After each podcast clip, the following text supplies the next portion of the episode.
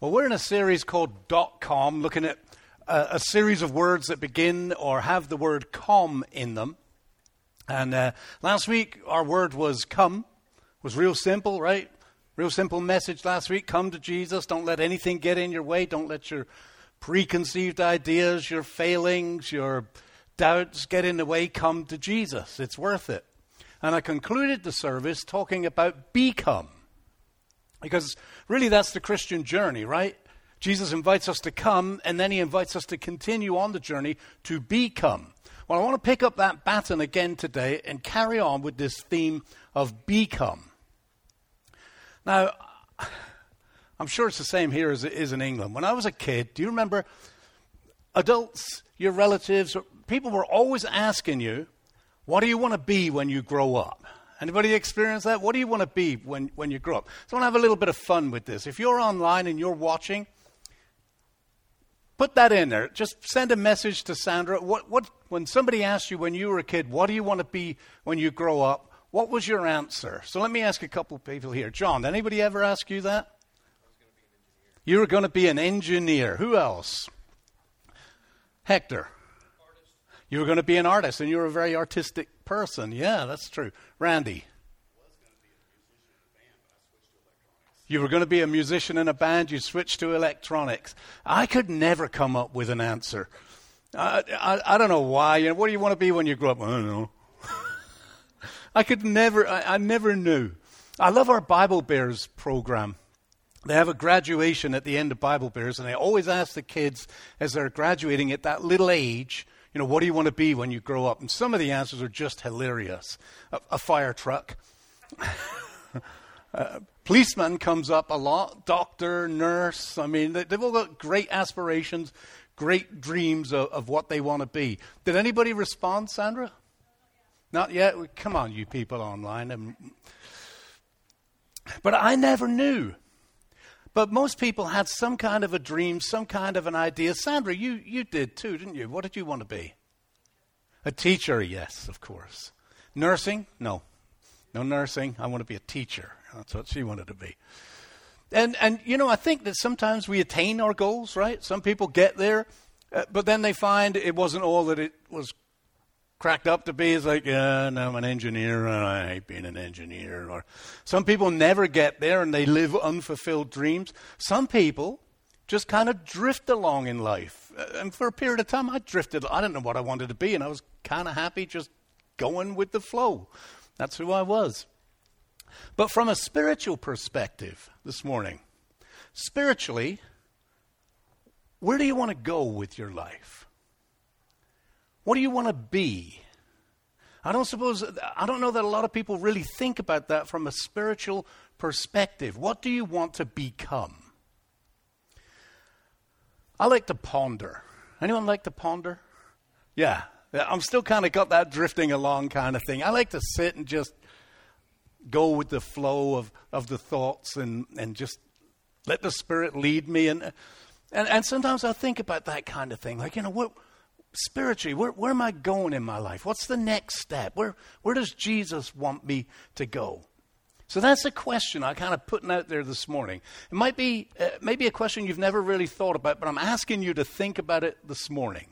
Spiritually, what do you want to become? And it's something that we all need to consider. Here's why because Jesus invites us on this journey. He says, Come, come to me. Then he says, Come with me and become like me. And there's this process of transformation. This message this morning really is kind of a, I guess it's a revival of the transform thing that we did earlier in the year. Doesn't that seem a long time ago now? It was in April. It seemed like a lifetime ago. Every Christian should be pursuing to become like Christ. Now, our passage of scripture that I picked this morning is Ephesians 4 21 to 24. It says, Since you have heard about Jesus, and have learned the truth that comes from him, throw off your old sinful nature and your former way of life, which is corrupted by lust and deception. Instead, let the Spirit renew your thoughts and attitudes. Put on your new, na- put on your new nature, created to be like God, truly righteous and holy.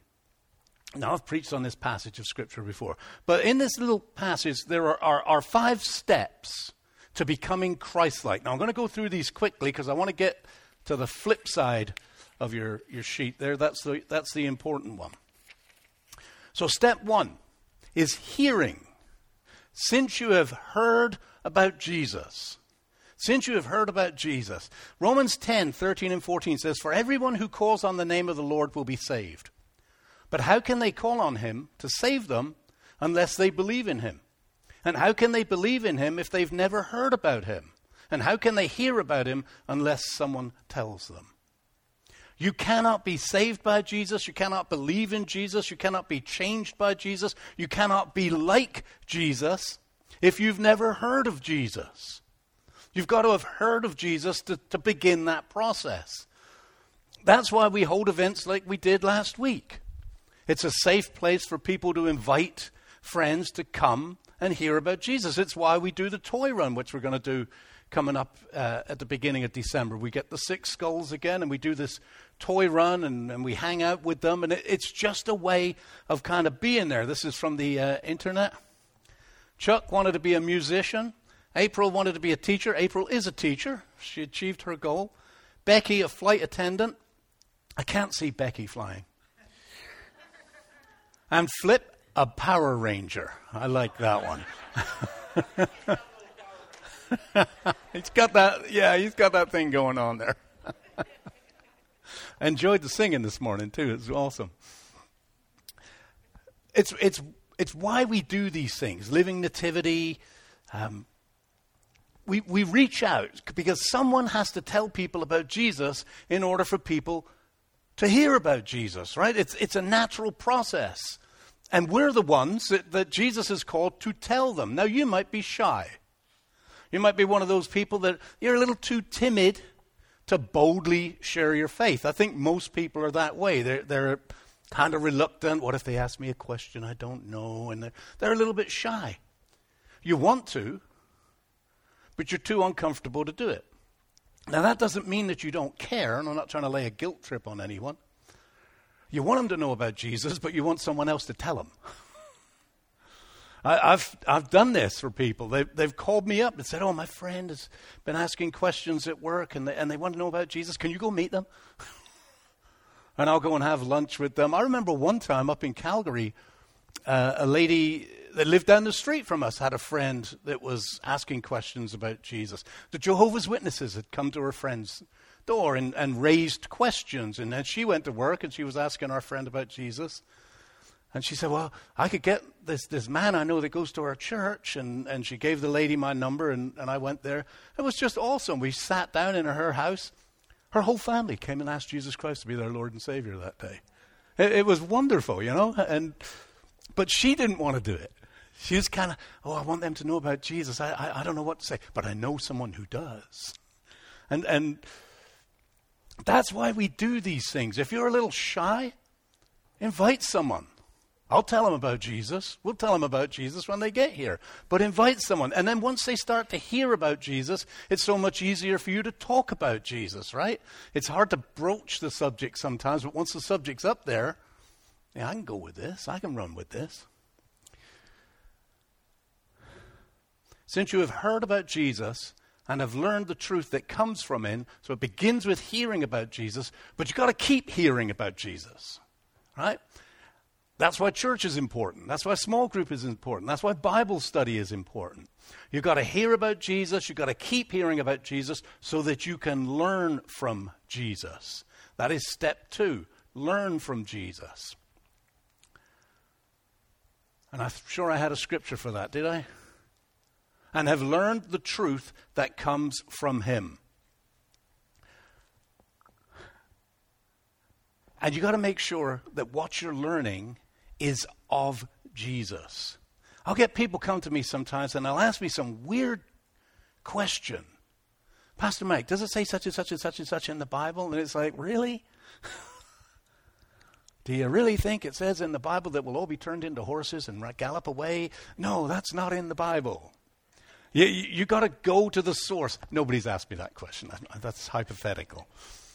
But you, you've got to make sure that you're hearing about Jesus from Jesus, so you've got to go to his word.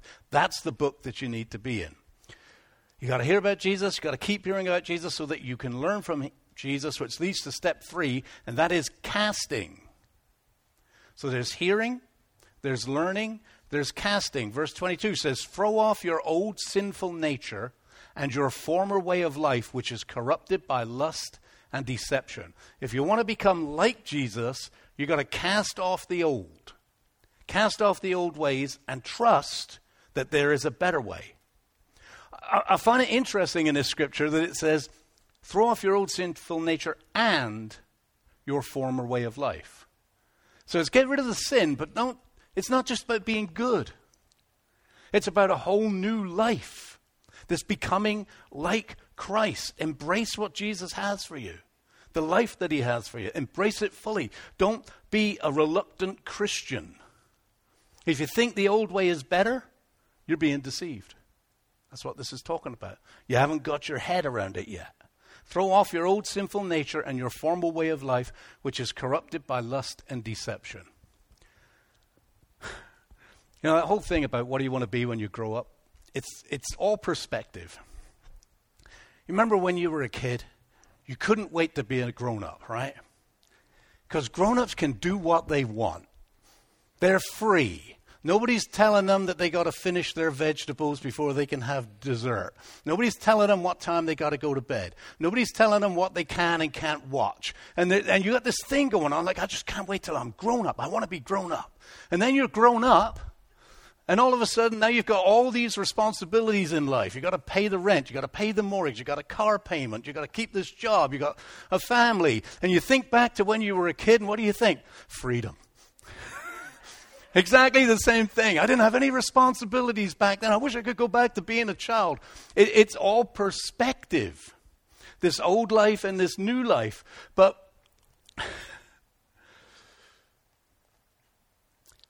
there's a middle ground that sometimes we like to park on. I remember going through through that part of life when, when I was a young adult and, and now I had freedom with very few responsibilities. It was like, yeah, baby. I was 18. What was that song? I'm 18 and I'm a man and I'm a boy. And it was great. Some of the best times in my life. You know, the only responsibility that I had was um, get up to go to work, do your job, and pay housekeep. I had to pay housekeep because I was still living at home. And um, life was good. And I was loving it. Now, I'm going to get on my soapbox here, and some of you are going to get me afterwards. I couldn't believe it when we first came over to this side of the ocean. And I discovered that, that so many people here let their kids live at home for free.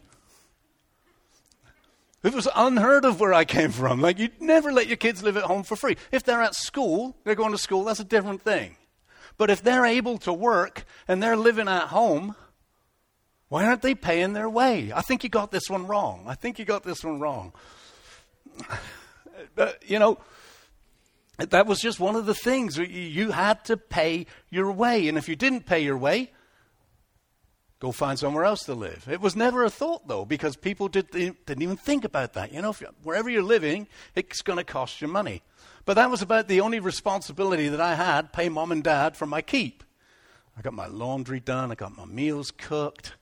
Could go up to my bedroom, I had the best stereo, used to entertain the neighborhood with my stereo. Go out with my friends on Thursday night, Friday night, Saturday night, Sunday night. Rest on Monday and Tuesday and Wednesday to get ready for Thursday night, Friday night, Saturday night, and Sunday night. And that was life, and it was awesome. Now, the, the problem is, you can't stay there. You can't stay there. You, you, you've got to grow up, right? You, you've got to move on. And, and sometimes we, we just want to stay there. It's kind of, but we do that spiritually sometimes. We get to this point in our spiritual walk, and then we set up camp. I'm kind of cozy with Jesus. I'm comfortable with Jesus. I don't have to go any further. I don't have to look at where am I going spiritually? Who am I becoming spiritually? I kind of like where I am. It's cozy and Jesus has got it all taken care of, and I like it here. But that's not what the journey is all about. We're, we're, we're, called, you can't stay there. You can't camp there. We're all on this journey. We're all becoming like Christ, and you've got to continue on in the journey. Which comes to the fourth step of, of becoming like Jesus that's the renewing. It says, instead, let the Spirit renew your thoughts and your attitudes. Let the Spirit renew your thoughts and attitude. Now, there's something interesting, isn't it? Sometimes we get this attitude, and I've talked to people, God's got it. And, and we, we, we live in this tension between God's got it, but what am I responsible for? I want to make a change in my life, so I pray to God and I ask Him to change me. Well, that's good. But you've got to take the next step. Look what it says it says, let. Let.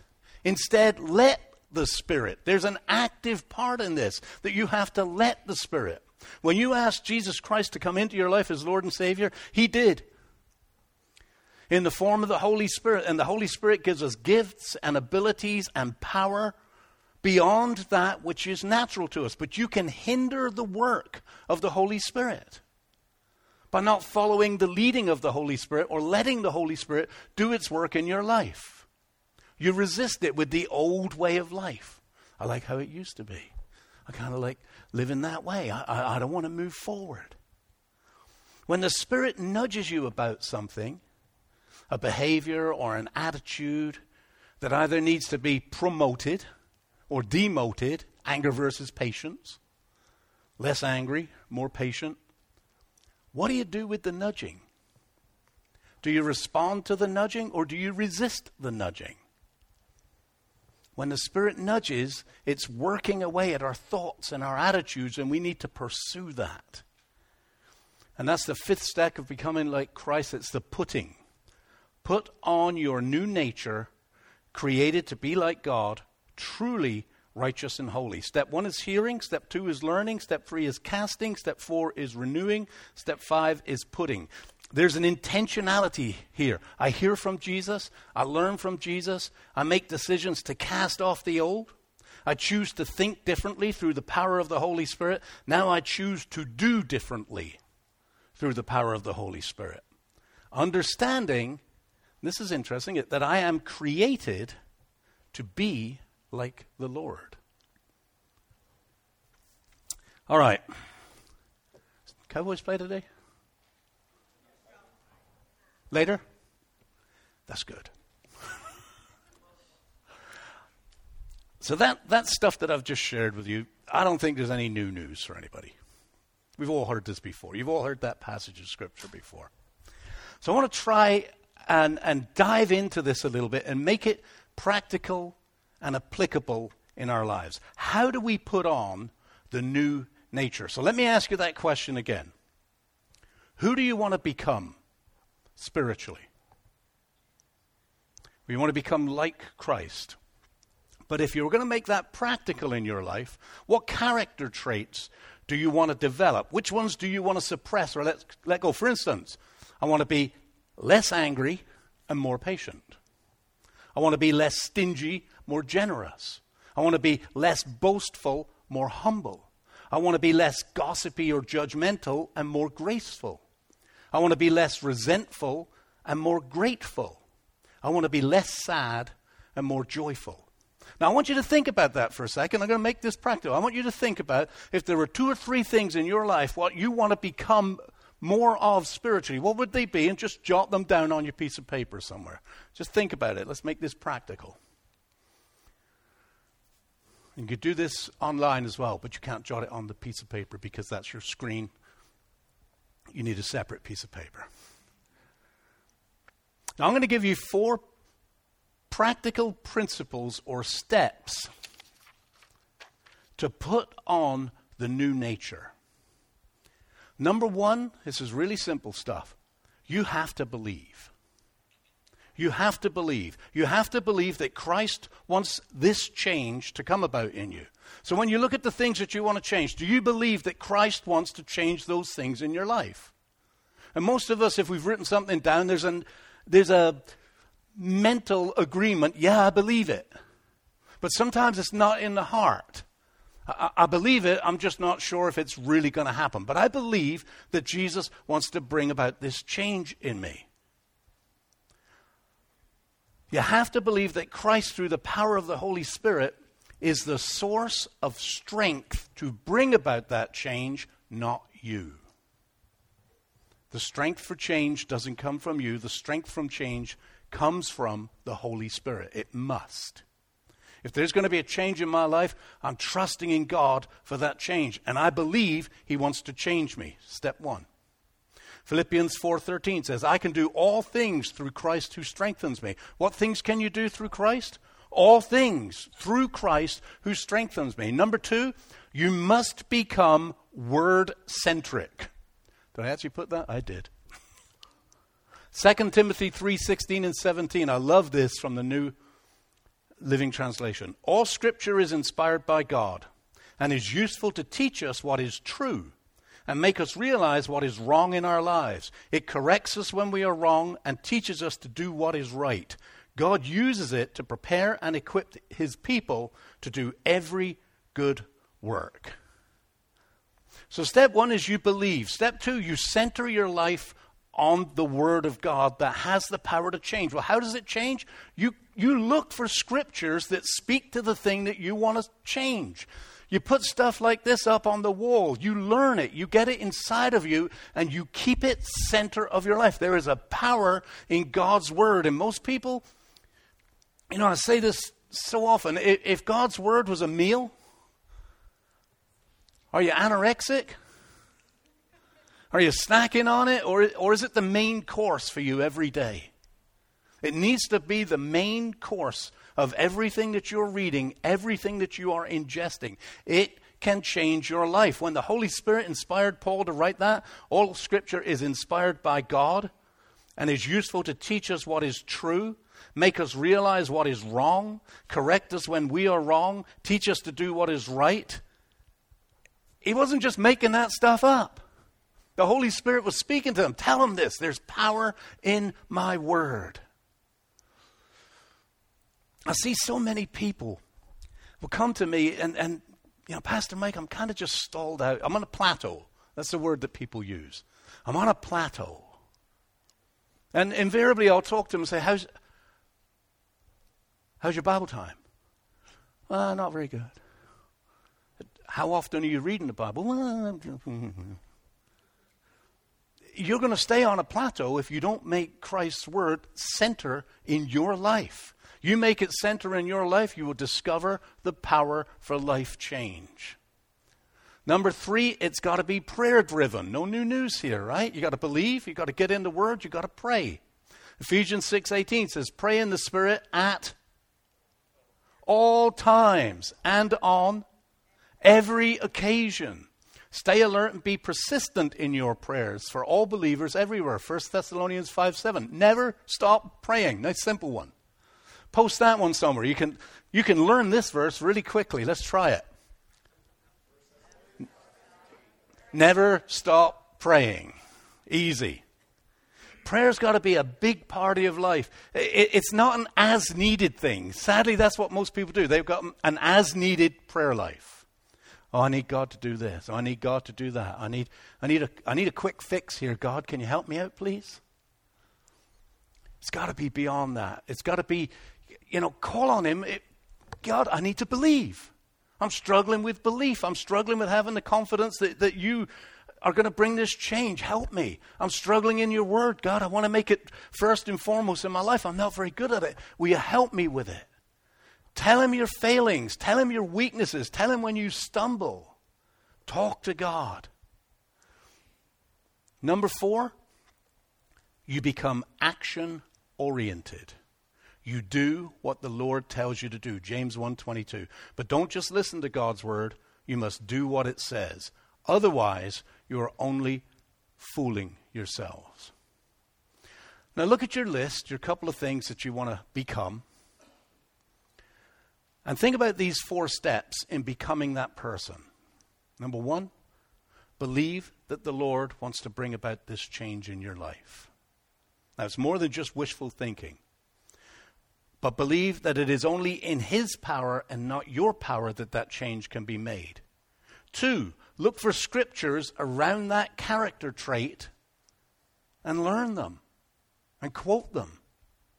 For instance, if I want to be less angry and more peaceful or, or less anxious and have greater peace, Colossians 3:15, let the peace that comes from Christ rule your heart. For as members of one body you are called to live in peace. John 14:27. I'm leaving you with a gift. Peace of mind and heart. See, it's important to have that stuff. Man, this is from God. I got to remember what Jesus has said to me. And the peace I give is the gift of the is a gift the world cannot give. So don't be troubled and afraid. Pray about those things constantly, especially when you stumble and fail. And don't give up praying. And number four, start doing it. Even if it doesn't feel natural, start doing it. You know, I've seen this in action. my wife. I'm going to use my wife. Most of you know, four years ago, we coming up for coming up for four years, Sandra.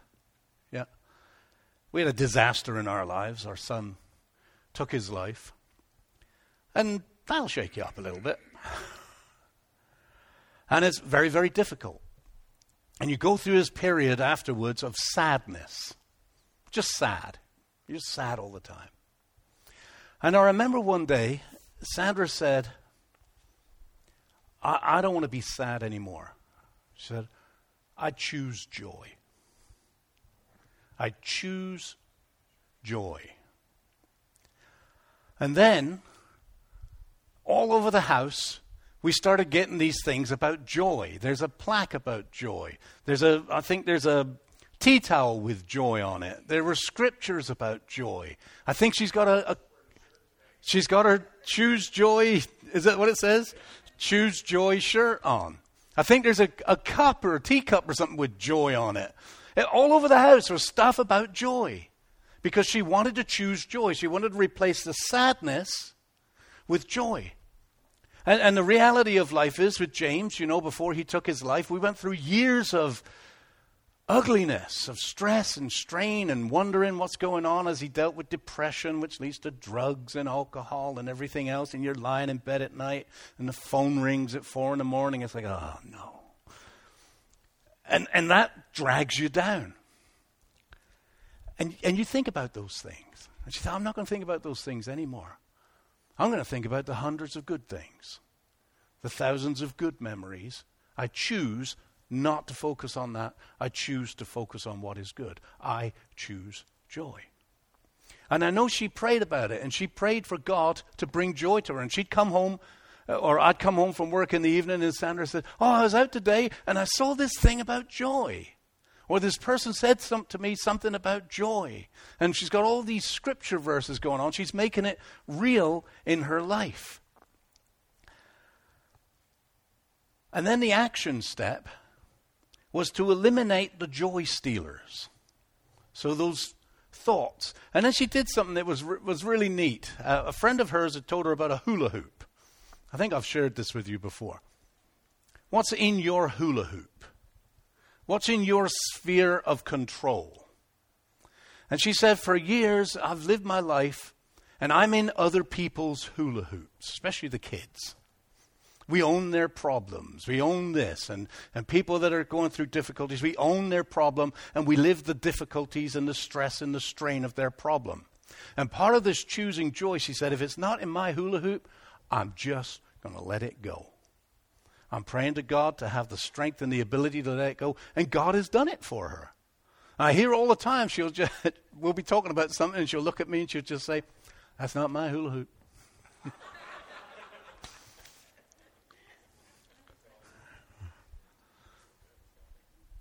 it's so simple and so good. Not my sister in England, my sister Sarah, we were over there this year, and she said something about her hula hoop. I was like, Really? Yeah, your wife told me about the hula hoop. It's a simple action step. It, you know, when you look at your list, just think about these things. So for me, I'm a very impatient person. I can be very impatient. And, and to try and learn to be patient. I'm an impatient driver. Sandra's always telling me, You're so impatient. But God's working on me in that. And, and this year we were over in England, and uh, a friend, we were driving around with a friend who had sworn on her life that she would never get in a car with me again after the last experience. I don't know why. I'm absolutely positive that the speed limit on the Plano Parkway is 100. And before it was all built up, that's what I would do. I loved that little drive from Plano to the colony, and it's all twisty and turny, and you do some of those things on two wheels. But she didn't like that. I should have listened to the screaming. But I was driving around with her this on this holiday, this vacation, and at the end of it, she said, "I wasn't scared one time." Well, there was a couple of times, but she said it was just it, it's just different, and just consciously. So, a practical example. I was pulling. I'm in the wrong lane, coming on North Colony towards the church, stopping at Main Street. So I'm in the lane to go straight, and I remember I need something at Kroger. The next lane over is the one that turns into Kroger. I'm in this lane. So the lights turn green. I put my foot down, whoom, get in there, and I turn. And there was a guy in the pickup truck that I got in front of. There was plenty of distance. Just want you to know this now. And he pulls in and he jumps out of his truck. He's about my age and he comes storming over to my car, and I can see it. it's like, oh no. That this is not going to look good. Two old people fighting in the Kroger parking lot and one of them's a pastor. and he got up to the car and he started, you can imagine. And, and there was a time in my life when I would have just risen to the occasion joyfully. Choose joy. but I thought, no, I just said, you know what, I'm sorry, I was in the wrong lane. I thought I gave you plenty of room. Wasn't my intention to cut you off or, or get in your way. And right away he went, Oh, okay. it just took all the steam out of the situation. I just apologized to him. You're right. Oh, okay. And and off he went. And but it's just constantly be you know thinking about those things, filling up the house with, with stuff. If you want to be more joyful, get scriptures on joy. Put them everywhere. Seek joy. Choose joy. You want to be peaceful. If you want to be a peacemonger, seek peace. Fill up your life with it. Put it all around you. Memorize it, and then seek to do it. Where you would not normally be peaceful, what's the difference? And sometimes you stumble. I've stumbled twice now. First half of my life and the second half of my life. But it, it, it's just staying at it. Now, all right, let me close with this. Why is this important? Because as God's beloved child, He wants the very best for you. And He's not done with you. And if He's not done with you, you shouldn't be done with you. You should be constantly seeking to become who He is creating you to become. And Jeremiah 29 11, did I put it on here? I did. For I know the plans I have for you says the Lord. They are plans for good and not for disaster, to give you a future and a hope. That's an ongoing promise. The future is always ahead of us, right? It's always ahead of us. And He has a plan for your future. And it's a better plan than the plan you have for your future. But you've got to pursue His plan. You've got to become the person that He is calling you to become. You were created to be like Christ. You know the greatest gift that we pass on to the next generation and to the people around us? It's not our behavior or our attitudes. It's not what we do, it's who we are. It's who we be. And our behavior and our attitudes flow from who we are. Because people around you will pick up phony behavior. Your kids will pick up. I, I hear it all the time from kids. And, it seems like pastors' kids are the worst. Yeah, my dad would be up there preaching, but when he got home or when we got in the car, it's got to be in the heart. Who do you want to become spiritually. Amen? Let's pray. Heavenly Father, I, th- I thank you that you're not done with us. It doesn't matter how old we are. Doesn't matter how long we've been a Christian, whether we're a brand new Christian or whether we've been serving you for 40, 50 years. Whether we're 20 years old or 60 years old or 80 years old, you are not done with us. You are still molding us. You are still changing us to become something better. Father, I believe that you want to give us the power to see that change in our lives. And Father, for whatever anybody might have written here today, I, I, I, don't want them to go out of here with just a couple of things scribbled on a line. Father, put it in their spirit, put it in their heart to pursue becoming that person. I pray that you would just encourage them and show them your way. And I ask this in Jesus' name. Amen. A couple things here before we go. Tim and Denise. Would you come on up, please? I can see Tim and there's Denise. Come up. Tim and Denise Larson. Many of you know uh, Tim and Denise. Denise is a sweet. Why are you laughing? A sweet, patient, joyful, loving person. She's married to Tim. Come on up here. Come on. Tim is. God's working on Tim. Tim was one of our elders back in the day. And I believe that when you're called to be an elder, you stay called to be an elder. I, I think there are many things that, that God calls us to be, and He doesn't take that away at some point. Like, oh, yeah, you can quit that now. This is an ongoing thing in your life.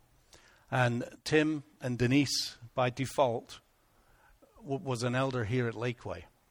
Well, Tim and Denise came back to join us how long ago? A year ago.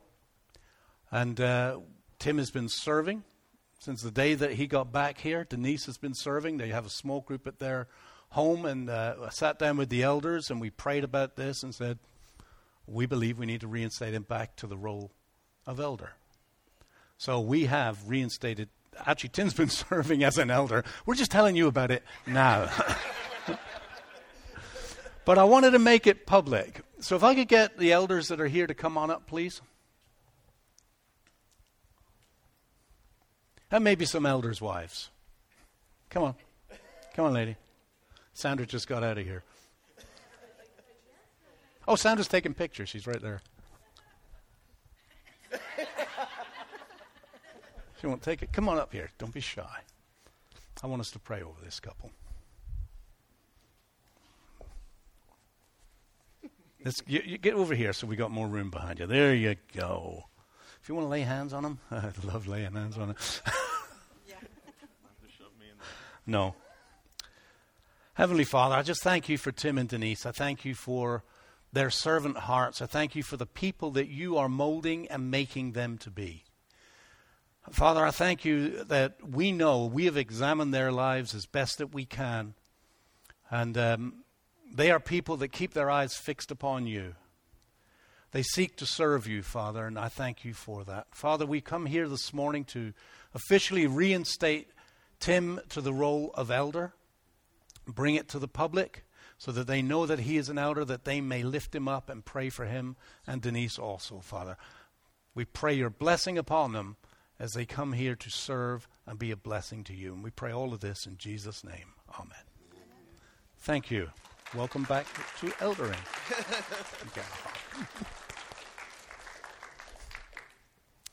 now, we need this man up here.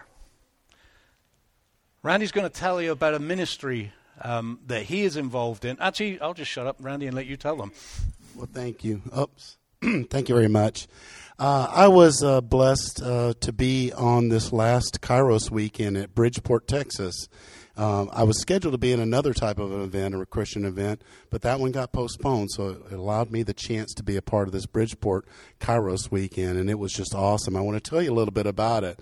So um, there were 42 brothers in there that were nominated as candidates to go through the weekend, and that they are 42 guys, and there's seven tables that we set up in there with group from the Kairos outside team that participates with these people at uh, these guys at the table. So out of the 42 that went through, we did have two that uh, actually um, had to leave in the middle of. They were called chained out. What chained out is means is they were uh, sent to another prison during the middle of the program, so they didn't get to finish it. But they'll get a chance at another prison. Um, but I just uh, God was working so powerfully in this. It's so interesting watching these guys as they come in. They're in a world where there's a lot of just sadness, bad worries, concerns for what they did, regrets for their lives. They're around people that are conning them all the time. Uh, they're under a lot of very, very strict rules in the prison. You know, you're told when to get up. I forget how many choices they have a day, but it's very few. They're get up, do this, go eat at this time, and so on. But and they come into these weekends to where they're very closed off, very questioning. Uh, you know, what are these guys all about that are coming in here, right? A lot of them come just for the food because we bring in food every day for them, and it's really good food and not what they get normally. But there are some seeking already when they come in. But when watch what happens over the weekend because we go through these phases these talks that they listen to and they discuss at the table with other people uh, uh there are other brothers that are there and our team and they go through these talks over the weekend and they cer- certainly they start to soften okay, as they go through the weekend. And before you know it, these guys that were kind of not close, not talking to each other, and by the way, we intentionally separate them at these tables so they're not with somebody that's a buddy of theirs. Matter of fact, we separate them by race as well, so you don't have one group of one race at the table even. So it forces them to be with people they may not normally be with. I'll tell you what, by the third day, uh, we were finishing, we finished dinner and we did a, uh, we were doing a worship set and it went longer and they came up and said, do this Revelation song. We started doing Revelation song. Every one of those guys got up and joined Interlocking Arms, this huge circle, and were singing as loud as they could. And, and by the time we got to the last day, there's everybody hugging everybody and just uh, amazing transformation that happens over the weekend. God did wonderful things in those guys' lives. And the cool thing about it is, is uh, there's um, it doesn't stop there either. But at the last day, what they do is they bring in what's called a fourth day speaker. It's one of the men that have been through the last weekend. They brought in this guy named Tim. Now, keep in mind, it was almost two years ago since we were in there because of COVID. And he came up and spoke. And this guy, you would think he was a normal executive in an office, right? A lot of the guys, when you look at them in there, they're kind of scary. You know, lots of tattoos, shaved heads, the whole thing. This guy looks like he's an executive, could be working for a bank or whatever, you know. Uh, and I got to meet him on that prior weekend, on weekend number two. But he got up and shared his testimony of what God had done in his life. When he went through that weekend, the, the key to him was that he had always been trying to fix himself and he constantly fail and he get in trouble again and and he struggled through life with this.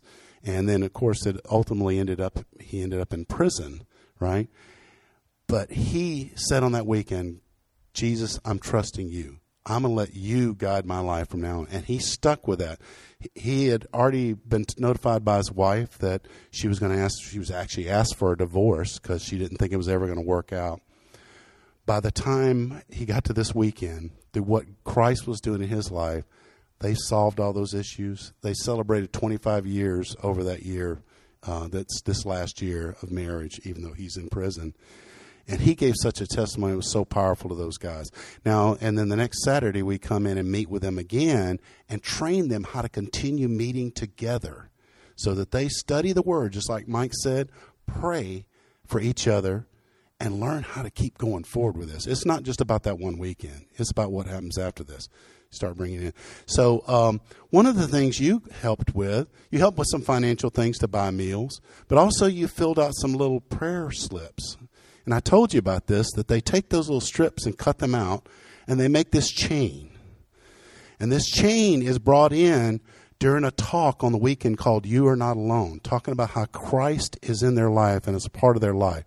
And it's brought all through. You guys just bring it all the way through the room, all the way around. It's brought all through, and it has all the names of the people praying for them on that weekend. And I'm telling you, this brings these guys into tears when they see this because we take it right across and let them read the names as they go. If you see some of them that are white, those are actually prisoners that are in a prison somewhere praying for those same guys. So this is the actual prayer chain from Bridgeport number three. They were nice enough to let me bring this so you could see what an impact this has on these guys when they go through this weekend. And these weekends are all about coming in and showing the love of Christ that's for them and what Christ can do to change their lives. Okay? The things that he can do to change their lives. So, first of all, thank you for your part in supporting the Bridgeport 3 weekend and the, impacting these guys in such a powerful way with your love, right? Now, I have news for you. I'm going to be the leader of the next Hutchins prison ministry, Kairos, which is going to be in February. It's going to be February 17th through the 20th. And we're actually going to have the meetings here. We do training meetings to get everybody together and trained up to be able to prepare to go into the prison. Okay, and those are going to start. I think we have the dates. We have the dates up there, right there. Yeah, the first meetings on the twentieth of November. These meetings they're about training on what we are going to do. They're training about what rules the prison has, so we know that when we go in that we honor the warden and what they want us to do and not do.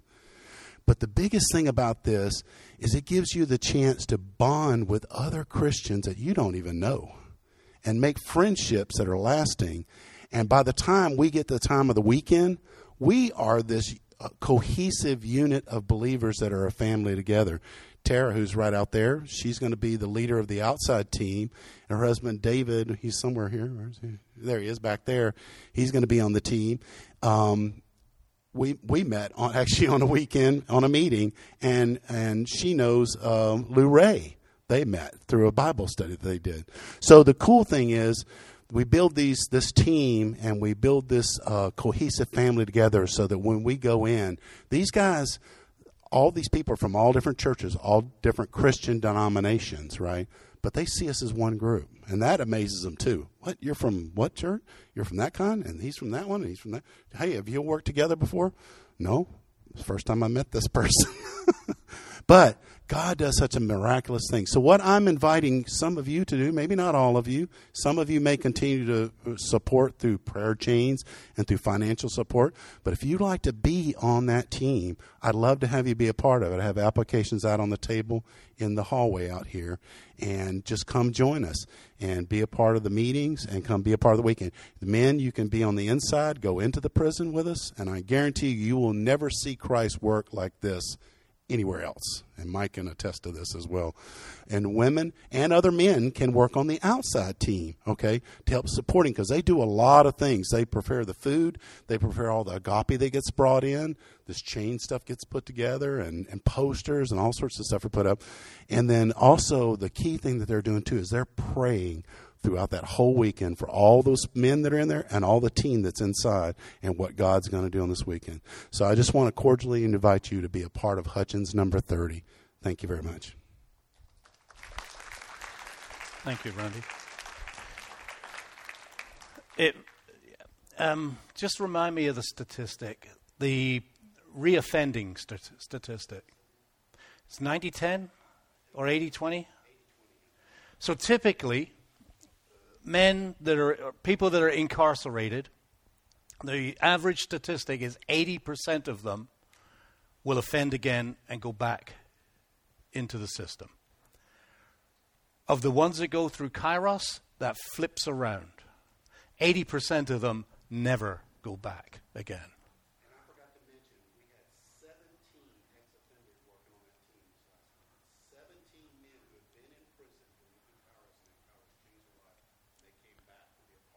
Yeah. There's so many ways you can be a part of this prayer, financial, um, the mats, what do we call them again? Placemats. Uh, we have the kids make them. I remember the one that I was at. It, it was kind of neat because I'm sitting there with these guys having having lunch, And all the placemats that, that, that just happened to be around me, the guys were eating, were people from Lakeway. And it was, well, who's this person here? And, and then what's, what's really good for them is that when you make a placemat, you know, we ask you to make a donation for, for the meal. And these guys are just, somebody's paid for this meal? They don't even know me. And, and then when you read these, this prayer stuff. It, it, just is awesome. Anyway, I don't want to go over everything that, that Randy just went over, but you can be a part of this. You can be part of the inside team, the outside team. You can help it financially. You can help it prayerfully. We'll give you more information on things that you can do, but it's our turn. There's a whole team that does this. We don't have to reinvent the wheel, but it's our turn. So, like Randy said, the training is going to happen here. I go, I'm going to be preaching on the Sunday there. Is that correct? Good. so I won't be here. I'll be there um, for the whole weekend. So pray and ask God. Maybe this is a part of something He wants you to become a light in somebody else's life. And that's important, isn't it? So this is uh, how many links on this thing? Did you count them, Randy? Well, can you count them? Could, well, well, yes, ma'am.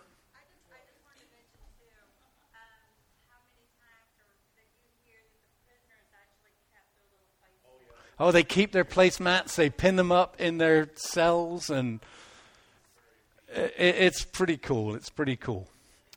Okay, we're getting late. You took us way over. One last thing. We have reached the season of giving. That's where we started last week. Sometimes I feel guilty because it seems like you get into the holiday season, the holy days, and, and we're always asking people to give. But it is a season to give, it's a season to share of the Lord's blessing. So, in a couple of weeks, it's Thanksgiving, and we're going to be doing our annual Thanks Giveaway. This was something that Hungry Souls started when Benny was, was leading the Hungry Souls. And uh, we prepare meals for 12 or 13 families, and we deliver those meals on Thanksgiving. So, you should have got one of these Thanks Giveaway um, shopping list. If you didn't get one and you'd like one, raise your hand and we'll get one to you. Anyone? Everybody got one? You're a good man, sir. Um, so I know we just finished one giving, and, and already here I am. We got the next one coming up, but we need to get going on this because they've got to prepare this food.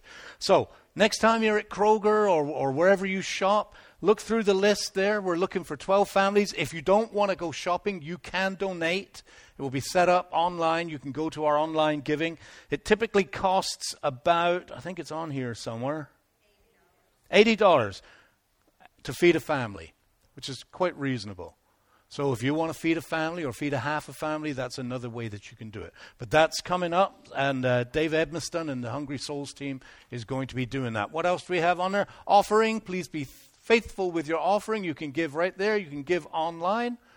Stay connected. Thank you for coming. Please stand. Yes, sir. Tomorrow's the first. First Monday prayer. Thank you. You know, I, I'm sure I put that in my phone. Every first Monday, I forget it. Don't stop praying. So, tomorrow, first Monday prayer, we meet here at 7 o'clock. Please come and pray with us. We don't put anybody on the spot. You know, I think it warms the Lord's heart when his people gather for prayer. So here, 7 p.m. tomorrow.